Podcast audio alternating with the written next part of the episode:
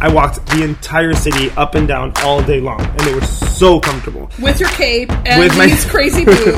Yes. he looks like Count.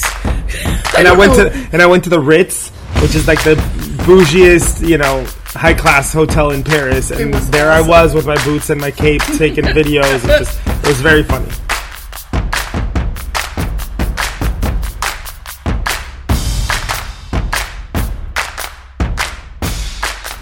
Welcome, everybody. This is Tanya McInerney, and you're with Vintage Picking with Bad Madge. And we're here in San Diego, California. And I am welcoming you to our second episode of our podcast. And I would like to tell you a little bit about what we're going to be having in May.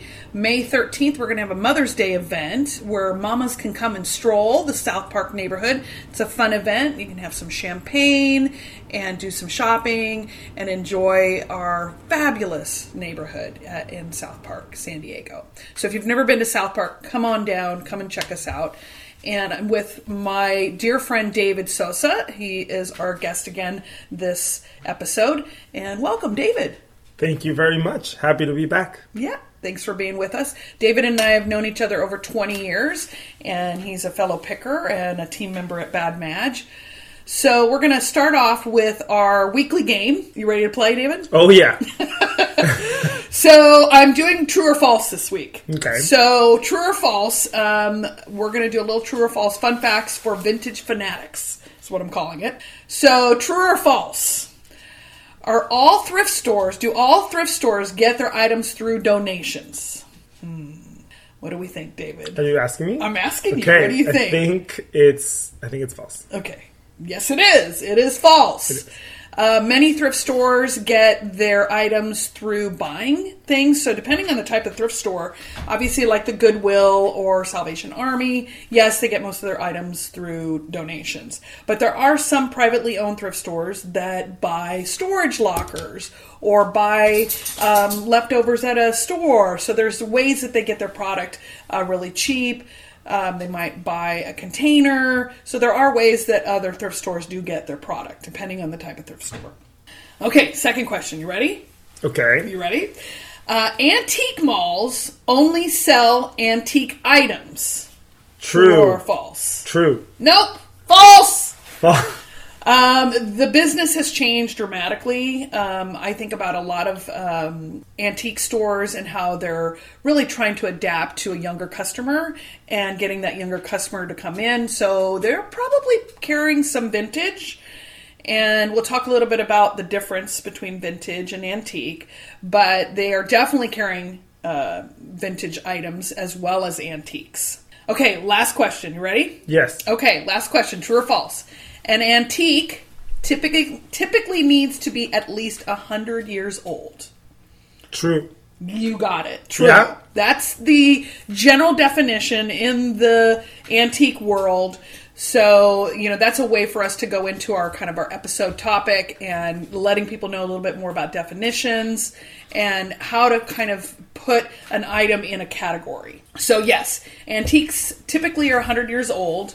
So, we could think about that as like Edwardian, you know, that would be over 100 years old.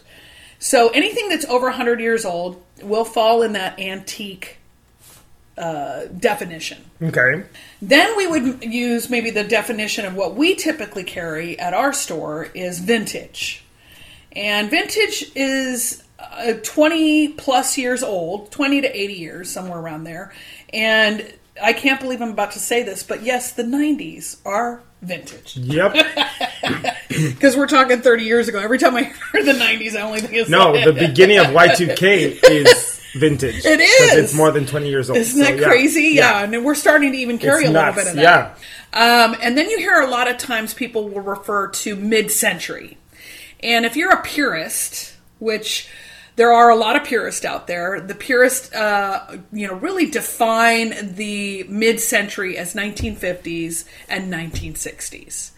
Some people will even say mid century could include like the 40s and even to the 70s. But, you know, if you're a purist, you're going to say 50s or 60s, 1950s, 1960s. So that's what most people like to say is mid century. You might even hear, hear like mid century modern, which tends to be a more modern aesthetic. mid-century can be 1950s, but it can even be like the grandma core that Yeah. a lot of people are collecting now. Um, that's still mid-century, but it's not mid-century modern. Okay. Uh, modern tends to be a much more clean, sleek aesthetic. Uh, you know, people collect all kinds of things that are 1950s, but they may not fall into that modern category. And then you hear the uh, term retro. Do you know what retro means, David? Yes, it bothers me that people don't, and they always mix antique, vintage, and retro, and they think all three things mean the same. And- yeah. Which I probably did when I was younger. Yeah. But retro is something that's new, but it's made to look vintage Yeah. or made to look antique. Yes. But it's brand new. It's brand new. You could buy it at, you know, West Elm or Yeah. something like that. Um, so it definitely has a vintage or antique look, but it's newly made. Um, it usually doesn't have the quality that you would find in vintage or an antique. Uh, so that retro, you know, a lot of times, like you know, Mickey Mouse could have that retro vibe or something like that. Disney, um, and then you hear a lot of people refer to collectibles. And collectibles don't always have inherent um, financial, um, you know, they could be like beanie babies. So, like a lot Coins, of people, yeah, coins stamps. could uh, they could lose their value over time depending on what it is. Like you know, some people maybe collected Beanie Babies when they first came out, and there's a really good Beanie Baby um, uh, documentary. I think I saw it on either HBO or one of the streaming things uh, that showed how the Beanie Babies uh, took off and like you know really got crazy. Well, now Beanie Babies are kind, making kind of a comeback a little bit. I mean, you go to the you know maybe a swap meet or you know you might see a huge bag at the thrift store, and there might be one or two in there that could be valuable, but you got to take the time to look them up. I was a sucker for those. I- Were you? Oh yeah. when they came out, I was like, I'm gonna be a millionaire when I'm old. I'm gonna have so many. yeah. And then my mom took care of getting rid of them, which I was very upset. Well, where, where are they now? They're I- probably somewhere. they're somebody somewhere. has them. Hopefully, they went home, home to somebody. Somebody has my millions.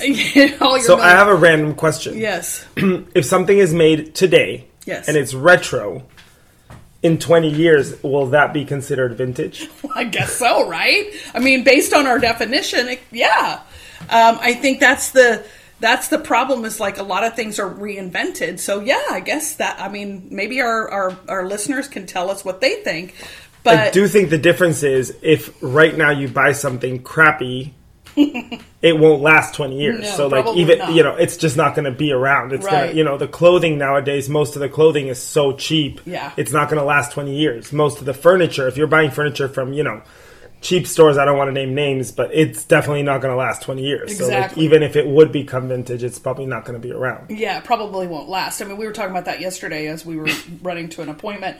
Um, you know, Charlotte Russe, some of our listeners might know the brand Charlotte Russe. I don't think they're around anymore. I think they went under. And um, we did fashion shows for them uh, back in, was it the late 90s, I want to say? Late 90s, early 2000s, yeah.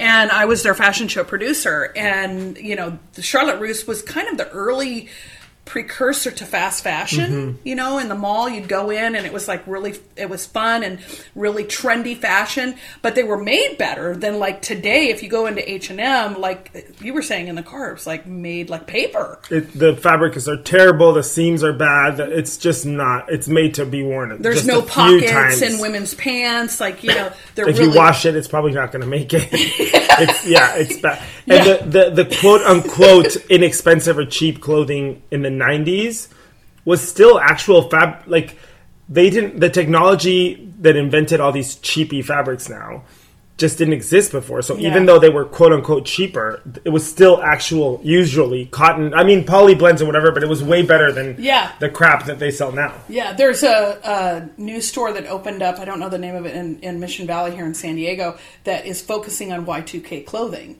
and like Contempo and and Charlotte Russe and Wet Seal. That's all making such a comeback. But it's still around because it was made better. I mean, now you buy, you know, a, a top maybe at a at a fast fashion company, and it might not last three wearings. No. You know, it's it's meant to really go away. So that's I think that's one of the biggest reasons why I was attracted to vintage and I think why a lot of people are attracted to vintage is it's made so much better. um, and that's sort of you know our our transition into what our main topic is today about uh, sourcing things for your own personal use.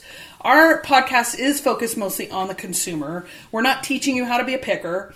We are teaching you how to be a consumer and to find resources that are good for you and what you're looking for and where to find them in your community. Uh, maybe you don't want to spend the time like we do on picking and finding things. You want to go to a place that already has the item ready to go and you can wear it or put it in your home, give it away as a gift, whatever you're, you know, planning on why you're buying it.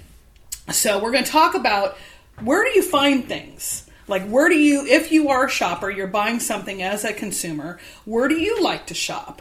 So, let's, uh, David, where do you like to shop? If you were buying something for yourself, which you do, you For go myself, and buy yeah. things for yourself.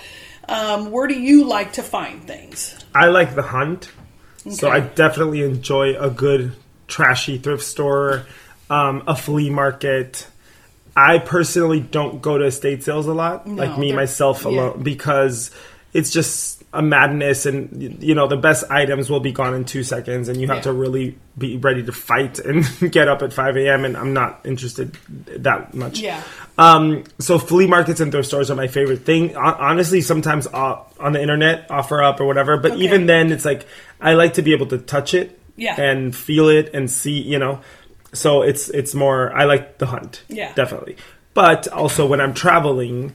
Um, I like going into vintage stores all over the world. I just went to Paris and I went to the- Paris, yeah. So I went to Paris and I was walking around to an appointment, running a little late, and I bumped into some vintage stores and I was like, yeah, I'm gonna be really late because I can't. and I and I walked in and they're really cool and they're just like one of them was like horribly trashy and dirty and just very bad, but they had cool stuff. The other one was perfectly sourced. It was clean. Things were separated, you know, by what they are. You know, sweaters were over here and jackets were over there. super and curated. It was super curated. It was really well done. It was very well priced, very fair, you know, honest prices. And they sold everything from records to, they didn't have furniture, but they had accessories, whatever. And it, it was amazing because it's so well sourced that I didn't, that, to me, that's not a treasure hunt because I was really looking for like a jacket or a, a sweater And tell people what you bought. and I bought a cape, a, gig- a gigantic like wizard cape.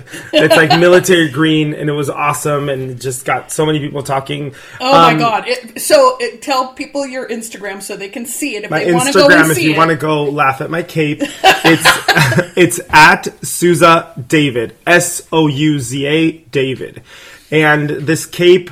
I mean, I loved it because it's just funky and it's unique and whatever. But it's also like once I actually bought it and started walking around, it is the most comfortable thing. It just kept me warm. The quality is amazing. So it really just reminds me every time I buy something like that that the, the quality that I'm paying for is like this piece is probably 40 or 50 years old and it's still super, you know, in great condition. And it was amazing. So I love, as a shopper, I do like sometimes to go to a vintage store that did the sourcing for me, did the cleaning. Mm-hmm. You know, I don't have to spend. Some days I'm ready and I'm dressed, you know, in my horrible, you know, sweats so that I can go to a flea market or a vintage store and get dirty and get my hands all up in there.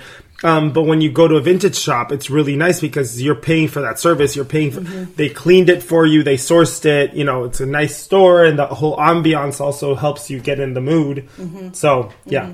So you paired your cape with what? With, with these, um, As you can tell by fishermen, his, yeah. by his response. Um, these fisherman boots that I bought at a thrift store that I did have to hunt for and get dirty for. Uh, when I was like 15, I bought these boots. and they're tri- tri- they're literally fishermen waders. Yeah, They're hysterical. they go all the way up to my Thighs. almost to my butt. Like they're, they're just like super long.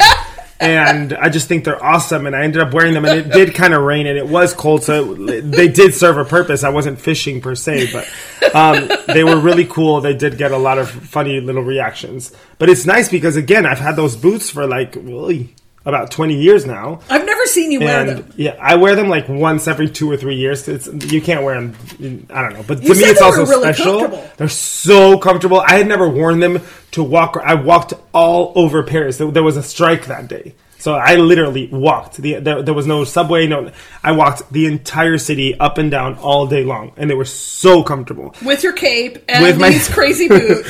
Yes. He looks like Count. and I went know. to and I went to the Ritz, which is like the bougiest, you know, high class hotel in Paris, and there awesome. I was with my boots and my cape, taking videos, and just it was very funny. And please go if you're listening, if you're one of our new, our listeners, please go to his Instagram because I watched the footage. I I don't know at least twenty times because it's so. I think the one thing that has always um, drawn me to like vintage and and you know anything that's like has sort of a story, and I think that's what you kind of created with this whole outfit is a story. Mm-hmm. Like it it became a persona of you for that day. And, you know, when you're looking for something for yourself or for your home, you have your own style. And some people, you know, maybe don't feel as creative. Maybe they're not, maybe they're a little more analytical, you know, and they don't really feel like they have the necessary, necessary, um, ability to choose things. So that's why a store like ours really helps people find things that fit their story. So if you're you really want an experience, a vintage curated store will do that for you. And you know, obviously, we find a lot of joy in connecting an item to a customer when they leave and they go home so happy and excited.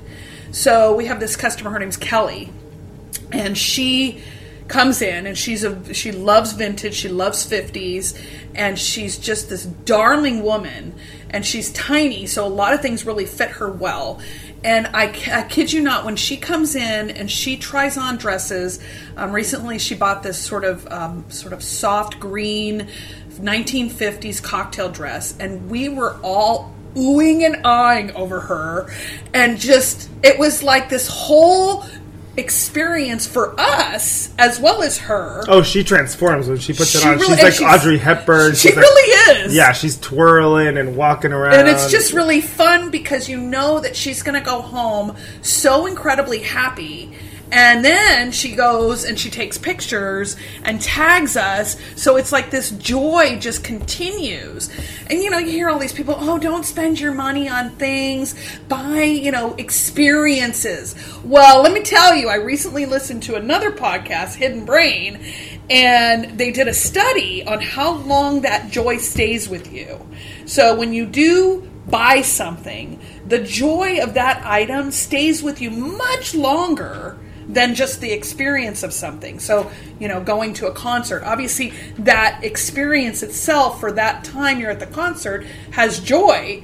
But how long do you really experience that joy afterwards? Maybe if you talk about it a little bit, but it wanes over time. Let me tell you, the chairs that I have here in my living room, because we're uh, taping this at my house, I love those chairs. And every day I see them, they bring me joy. Mm-hmm. Not only did I get them from a friend, and they're vintage from the 60s, but I had them refinished, and they look amazing, and they're colorful, they're orange, they swivel. I love sitting in them. So that joy just continues. And so when you buy something that has a beautiful aesthetic, it, it fits your life, whether it's a garment or in your home, it's something that carries for a long time. Like in your home, you've got a lot of things from your grandmother. My home is basically a museum of like, or a mausoleum, like a like a throne, a shrine to my grandma, my grandpa, my Mm-hmm. great grandmother, who I never even met. But I know that these things used to belong to her, and it it definitely affects my mood. Hundred percent. To walk Yeah. into my living room and see all these things that I grew up seeing in other, you know, in Mm-hmm. my grandma's house and now they're in my house, and it, I, to me, it definitely affects my my mood. Mm-hmm. And with clothing, like what you said about that cape, it's like you kind of transform. And for me, it is emotional, and I be. I behave differently if I'm wearing pajamas than if I'm wearing a tuxedo than if I, you know, I just my attitude changes. And another thing that I think is really cool is that I wasn't trying to appear, you know, rich by wearing this cape by all means, No. but because it is high quality and it's very special, you also what I'm saying is, if you don't have enough money to go buy super expensive clothes at a brand new, you know, a boutique or uh, Nordstrom's or whatever. If you go to a vintage shop, you can find amazing cashmere sweaters or minks or you know a, a suit, and, and and you can look the part. If you're going to a job interview, if you work at a bank, if whatever you do, you can really wear things that are high quality and high taste at a, very fraction of the price Yeah. that you would pay for brand new. And the thing is, and this is what most people don't understand, is it's probably worth more than if you buy it brand new right now at a store Mm. because the quality that they had in the 50s, 60s, 70s, 80s, even 90s, the quality that they had making clothes is was so much better than nowadays. So even if it's vintage, it is what better made and probably is still going to last longer Yeah. than something brand new. Yeah. And it's more special. as a So story. you talked about thrift. Yes. And I passionately hate thrifting. Ooh. I don't like it. I am not a thrifter. I will do it if, you know, Matt, one of our team members, he's like, let's go to the thrift store. Okay, I'll do that. And I typically go to the furniture section and look at the furniture, and he's pulling shit out that I'm like, how did he see that? Like, I don't have, I guess, that eye. I prefer a totally different kind of pick. I prefer more of a private pick. So that's a little bit more where we where I tend to source things, but you know, a lot of kids now are, are thrifting, and I know a lot of other pickers thrift. So thrifting has become, you know, it always was, you know, popular, but there's always these like ebb and flows of thrifting, and it's really popular right now. So, what do you like about thrifting? I like the hunt and I like searching, you know, around through crap. And I hate that. and and the prices obviously you pay a lot less if you buy it at a thrift store because you're you're, you're having to do the work. You have to search for it. It's probably going to be Right. really dirty. You're going to have to clean it, There's a lot etc. There's a lot of crap. You know, for one good outfit, there's like a hundred other you know pieces of crap Right. hanging next to it. Um, so I like that. The thing that I don't, it's not that I don't like it. It's I, for example, jewelry. I can't spot a necklace at a thrift store and know if it's worth ten dollars or Yeah. a hundred dollars. Yeah. I have no idea. Don't have that When you go to a vintage store, they have it sourced and Yeah. they, you know, they'll know. So they might sell it to you for ten dollars if it's that's what it's worth, or they might sell it for a hundred, and at least you know you're buying quality or not. You know, Yeah. if you're looking for things like that. Um, some people, my my nieces love thrifting. And they just get excited, and they're not. It's not that they're looking for quality, but sometimes they'll buy something thinking it's leather, and it's not. It's Yeah. like it So looks like didn't know, leather, but yeah. they, so they don't know. They don't know how to look for the the right fabrics or the Right. right jewelry, etc. Uh, they're learning. Um, so I do like the, the thrift stores because sometimes the thrift store itself doesn't know what they're selling, and you might find a piece of pottery or a piece of Pyrex or something way cheaper than what it's But worth. here's the thing. You might have to hit, and I hear this a oh, lot. Oh, yeah, like a million. You know, Emily, one of our pickers, she will go to 20 thrift stores, and she might have you know a completely just bust day, and she spent her whole day going from thrift store to thrift store. I mean, Emily's got a freaking good eye. So Yeah. she and she's also incredibly uh, curated. So she looks for a very specific thing. That takes a lot of time. So when you go to a vintage store or say an antique mall or you know a consignment um, uh, with multiple booths, like for instance Kurt Street, the the Kurt Street Vintage, they have multiple vendors. When you go there, you're going to have the work done for you. And so if you're looking for say a rattan sofa, you're more likely to find it at a consignment place like Kurt Street than if you try to hit 20 thrift stores. and you'll find it in good condition. Yes, it's you been know, it's either been cleaned, restored, sanded. yeah. You know, the fabric has been Yes. changed or whatever. Yes. and it's ready to go to your house. So I think you know what for our consumers, our our, our listeners.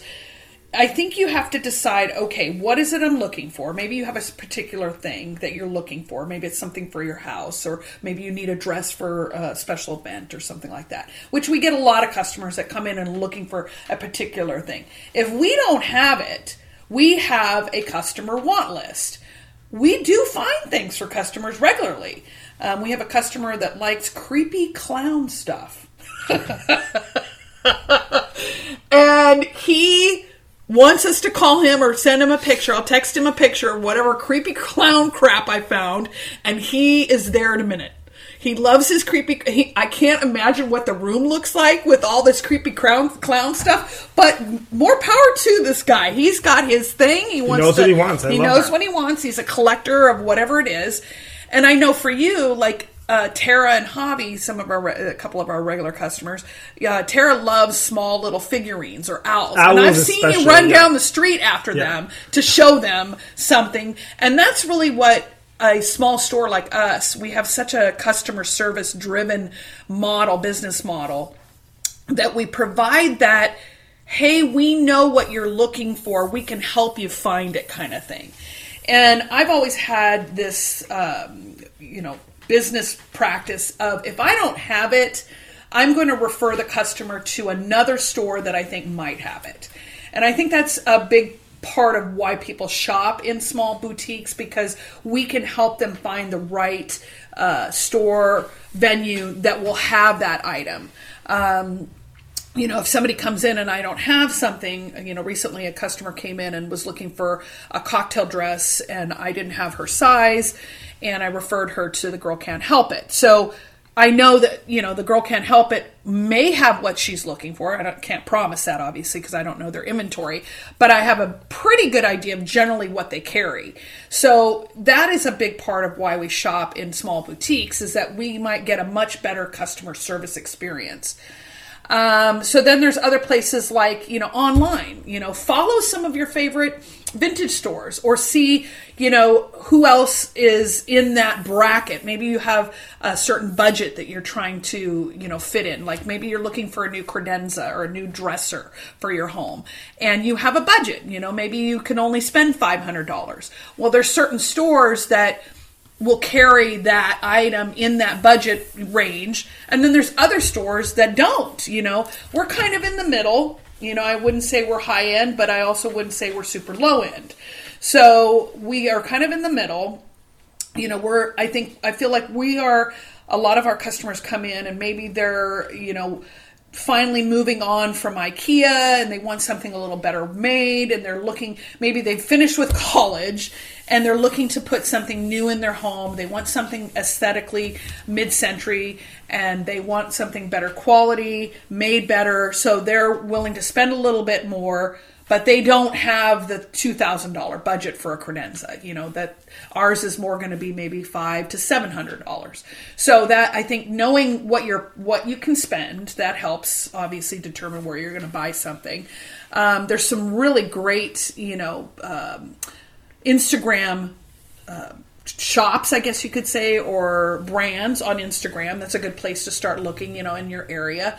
And then there's also a lot of Instagram or even Etsy or eBay uh, brands that ship. You know, you can have something shipped. Honestly, I don't like to buy vintage clothing online because I want to try it on. Uh, I mean, I'm 55, things are going to fit differently. And also, when you're buying something uh, that's vintage, especially like 50s and 60s, for women's clothing especially, women wore shapers. They wore different types of bras. Their lingerie was very different than what we have now. Um, I can't even wear an underwear wire bra anymore because it's so uncomfortable. You know, it's just like who wants to wear that? But back in the day, women wore much more shaper type of garments. Um, one of my favorite shows is The Marvelous Mrs. Maisel, and there's scenes where she's in her little, you know, undergarments, and you can see how the garment, the fashion fit differently because of the underwear. So keep that in mind when you're shopping, um, especially if you're looking for maybe a vintage cocktail dress or something like that. It's going to be it's going to fit differently based on the type of undergarments that you wear. So a lot of these vintage stores know that and can help you. Um, it's also a good idea if you're looking for vintage clothing to know your measurements. So if you're going to go into a store and you're looking for, say, a cocktail dress, know your bust, your waist, and your hip. That's going to help a lot because the vintage stores like ours and you know other uh, boutiques that carry maybe cocktail dresses, they really don't want you to try on 20 dresses because the garments are very delicate. They want you to pick out the one that they, you know, they say, okay, this is in your size. You can try this on. I know some stores, you know, have certain thing, you know, protocols of like, hey, you know, unless you're really serious, we don't want you trying on things because those garments are delicate. You know, they're more expensive. We want to make sure that the garment is going to fit you. It's not like you know you're going into Walmart and you're just trying on like sportswear. It's a totally different experience. So there's also that customer service part of it is if a customer comes in and they're not sure their sizes, I am more than happy to measure them. Again, that's that customer service experience of when you're working with a boutique like ours. Um, you know, Instagram is a good place. Like, uh, I have a good friend, her name is uh, Amanda, and she has an amazing Instagram, uh, Butch Wax Vintage. I'll give her a little shout out. And she sells incredibly curated fashion. She's very good at what she does. And, you know, her prices are going to reflect that. You know, the price point is higher. And she does sell some things on her website, but she does some amazing things on Instagram.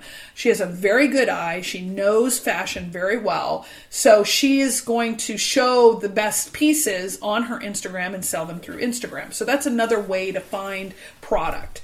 Um, so where are some of the other places that you like to maybe like refer our customers, our listeners to? Maybe like markets. I know. Well, talk about the radios that you bought. So you bought them. Oh, yes. So tell them about the radios that you bought. You were in Mexico So there's City, this right? flea market in Mexico City. It's been around forever. I What's it started going when I was 13. La Lagunilla. La Lagunilla. There's no real translation for what it means. Um, it's kind of like a lake-ish. Well, anyways, um, they've been there forever. It's only on Sundays. It's only on Sundays. Um, the entire day, and these people go all out. They bring do. all kinds of crazy stuff, and it's funny because again, I started going when I was 13, and it was very much antique stuff, like some mid-century, but it was mostly even older stuff, which I loved. And then now, again, I see things from the 90s, from the, a lot of 80s, which is really cool because it reminds me of you know when I was a little kid. Um, but these people really set up their shop and it's just full of crap and stuff but it's still you know still kind of dirty it's not very curated um, but what's funny is the prices are going way up because They mexico are. city is full of americans and europeans now like Yeah. full so and they have kind of driven the prices up but i went to this guy who only his booth is literally just radios Oh, which is really? really cool yeah Okay. it's just radios and he fixes them all so they all work and he knows this he knows his stuff like he knows about radios so it's really cool because i, thought I saw these two really rad radios um, and i bought them from him but he knows the story the you know everything about that brand the maker why the everything so it was really interesting That's to ask cool him all, the, talk to him all the questions yeah So you bought a radio. It was a small portable radio. Yes. It was like orange. It was probably. I'm going to guess it was from the 50s. Yes. And it, David brought it back to the shop. We put it in the store, and um, it was on our Instagram. We posted it on our Instagram, and there was a gentleman who is a radio aficionado. He's a collector, and he lives in Canada. And he Oh, reached out and said, I really like that radio. I said, okay, let me make sure, you know, because I don't want to ship it unless I make sure it, one, first off, of course, it works. And, you know, I want to make sure that it can get to him and still be working. So I did a little video for him and showed him, yes, it works. It, you know, does, you know, sound, everything's working. And I packaged it up and it's now on its way to Canada. So it came from Mexico City wow via San Diego in our store, and now is heading to Canada to a collector. And he, I, I, I can't wait to hear back from him to see, you know, like he's going to add it to his collection. Honestly, that makes me so happy because we have now provided this service to a customer that is a collector, and you know you found it. It's touched all these people and it's this economic engine. And that's why we exist. You know uh, uh, maybe this guy works full time he may not have time to you know scour all the thrift stores and flea markets and things like that. You know you're willing to pay a little bit more so that the item you know it works it's coming to your collection and this person is so happy And even if you have time to search, I've met people that are like, I've been looking for this specific Pyrex or this specific radio for five years, and Yeah. they look and they have Yes. alarms on their eBay's and their Yes. Amazon. Like they they are doing all the work Yes. to find it, but it's not that easy to find Yeah. sometimes. And it's or or they exist, but people are not selling them. They Yeah. you know, so it's really rad to be able to know that you found this one piece that somebody wants and loves so much and Yeah. is in their house. And like you said, this guy in Mexico City bought it from someone, so that person made money. Then I bought it from him. He made money. Then I made money. Then you made money. So it's like it's really cool. It's Yeah. the whole all the people that touched it Yeah. and you know who knows maybe this guy's going to sell it i don't know you know and it it it's the the sourcing of things obviously for us as a re, as a retailer you know we're buying things as, at wholesale what we we call wholesale um, you know as a retailer we have to buy things that we can flip so, you know, if you are listening and you're one of our listeners and you're you've got items and you're looking, uh, you know, maybe you're downsizing or maybe you have like I have a customer her name's Dee and she had all kinds of Pyrex. I mean, she just had so much Pyrex. And her husband said, "Hey, I need to be able to get our second car in the garage. You've got to get rid of some of this stuff." So, I she reached out to me and she said, "I'm going to I'm been, you know, she has spent hundreds and hundreds of hours scouring thrift stores and has uh, you know uh, created this amazing collection of pyrex but she has nowhere to put it. She knows she's not going to get retail price from me because i've got to mark it up. So she sold me i think i ended up buying god maybe 50 pieces. And this past weekend we had a pyrex pop-up. Um, and that you know that that flux of all these great Pyrex made so many people happy that bought some pieces. So that money that she spent at a thrift store, that experience that she found it, but she spent all this time, you know, finding these items and now it came to me. We, you know, I looked them up. So that's part of what we do is we research an item. You know, some things I know right away, okay, this is what it's worth, but there is a lot of research that goes into pricing something. You know, I have to do a lot of footwork to one, maybe clean it you know, any kind of repairs. I have my repair person coming over today to drop off all these clothes that needed repairs, a button, you know. If you don't have the time to like re-put a button on something or maybe the seam needed repairing, you don't know how to sew. We do all that for you. So that's that's part of the the price you pay to shop in a small store. And maybe you just don't have the time to be, you know, spending hundreds of hours to look for something. We do that work for you. So also that experience of coming into Bad Madge and having, you know, a, a, glass of lemonade with us and looking around and that exploratory experience of being in the store and looking at all the cool things we have, you know, found. I hear it a lot. Oh, it's like my grandmother's house, you know, like a lot of things they see, you know, or, you know, sometimes we'll have young, younger customers come in and they're just, their eyes are so big and they don't even know what to say because they're so like mesmerized by all the stuff in here. Um, we have a customer that's been coming in. I think she was probably, I don't know, maybe five when her mom first started bringing her in. And, you know, they've been coming in since we first opened and we've just celebrated our 12 year anniversary. So she's now about, I think I want to say she's at least 17. Um, she loves our store but she has a little allowance. She might do some household chores and get a little allowance, and she brings her allowance in almost every week. Um, her name's Chloe, and she just comes in and she'll maybe buy a little necklace, or she saves her money and buys a new, you know, cool vintage T-shirt or something. And it just she that she said, Bad Madge is my favorite store. So here's this 17 year old girl who's now you know, determined that Bad Madge is her favorite store, that makes me happy because we see that these young kids are discovering vintage and realizing the aesthetic value of it and also the intrinsic value of the joy of it. It's just it, it's keeping that that love of vintage alive. And what's really cool for me sometimes is when I hear I like listening to people like see what they say when they walk into the store and the older, you know, customers come in and they're like, "Oh, this reminds me of my mother."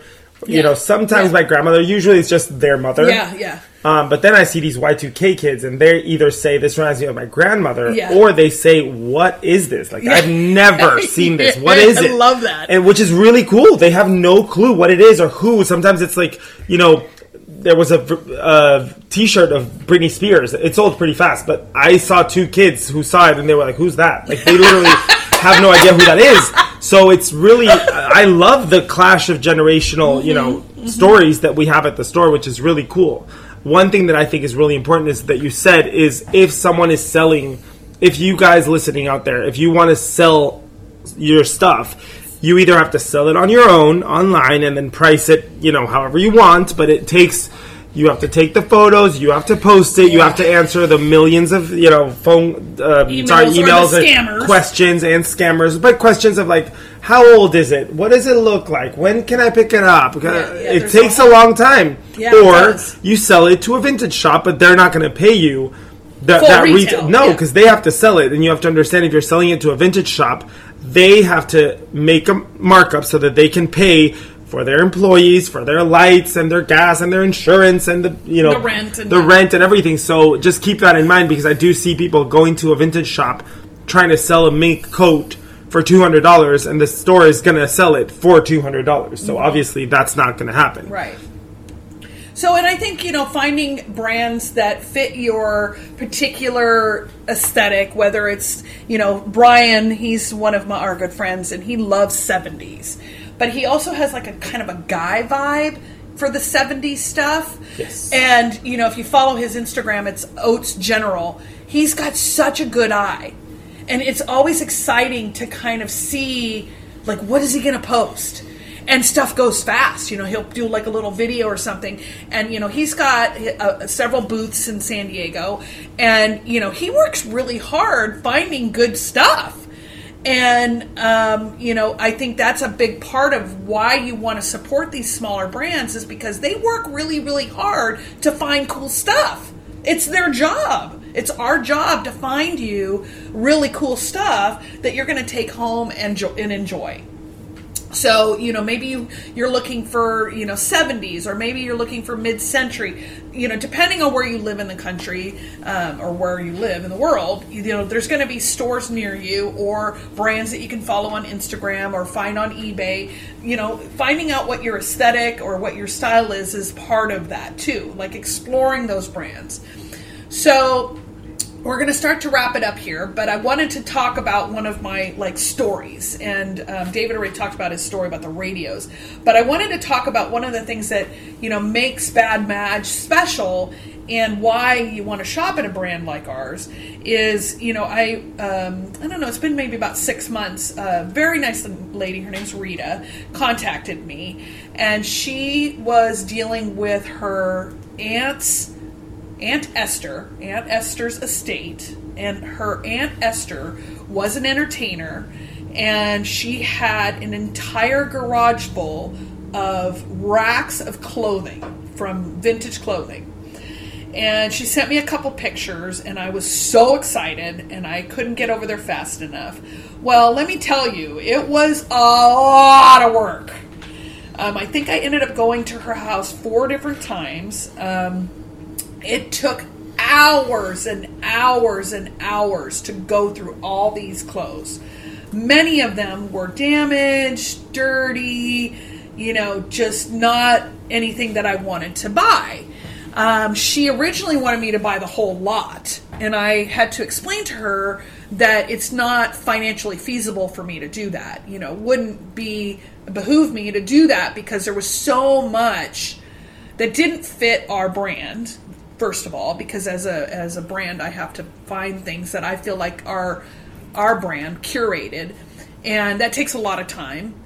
And also a lot of it was damaged and not sellable. I mean there was stuff that was really dirty. I mean uh, you know I I would leave there and my and my I, I was just gross you know because you're digging through all this stuff I mean, granted, there was a lot of great stuff, but but you know, you had to really spend time. I mean, I think there was probably like twenty racks of clothes. I mean, there were some amazing pieces, but there was a lot of really not amazing pieces. So it really took a lot of time. Rita is the nicest lady. She was so patient with me, and you know, was really uh, excited to tell me stories about her aunt, and you know, I really got to know her. So that is part of the job as a picker is to do all of that work. Now, it's not always glamorous. You know, our job is very far from glamorous. Um, you know, it's fun to have a you know like a, a a honey hole like that. You might call it a honey hole, but there's a lot of downsides to it because you know you're dealing with filthy, gross stuff. Then you have to get home, and if it if the person smoked, um, it, there's a whole level of how do you remove the smoke from the garments. You know, you have to soak them. A lot of times, I won't buy stuff if I smell cigarette smoke on it because people don't want to have a garment that's going to smell like nicotine and nicotine is really hard to get out. So you want to avoid that kind of thing as a picker. So you re- there's a lot of like you know sometimes you'll buy something and on the way you'll break it. You get it home and you're like it's broken. So there's you know yeah i might get things at a good price. Sometimes i'll get it like super dirt cheap and then you know I'll, I'll make a nice profit on it other times I'll buy something and I have to mark it down. It didn't sell. So then I don't make any money. So it's all kind of like this give and take. So I think when you go into a vintage store, keep that in mind. They've put a lot of time into finding it, sourcing it, and you know really thinking about they had to clean it or repair it if it needed any kind of repairs there's a lot of people that are on like on tiktok and on you know instagram they're doing these flips they buy a piece of furniture and then they flip it so there's a lot of that um, and you can do that on your own too, but having someone who knows what they're doing, I don't know how to do that, and I don't want to do it. So, you know, having someone else do that for you is, is uh, uh, definitely a value. So there, and then the merchandising, and then the helping you find the thing or delivery. I mean, all of that is things that we we provide. So, you know, as we wrap up our last uh, last episode, you know, I, I, I, thank you for listening. And uh, th- this um, next month's episode will launch on May 18th. Um, so please stay tuned for our third episode episode of Vintage Picking with Bad Madge. Thank you, David, for being with us, and hopefully you'll follow us. Um, you know, mention uh, uh, so if you want to follow us on the website, it's badmadge.com, B A D M A D G E dot com. Follow us on Instagram or Facebook or, you know, just come into the shop. We're located in South Park in San Diego, and we would love to hear you. If you have any questions or comments, please email us at badmadgepodcast at gmail.com. So thanks for discovering us, and hopefully you'll help us grow, and uh, we'll see you next time. Thanks so much. Thank you guys so much. I'm glad to be back and see you soon.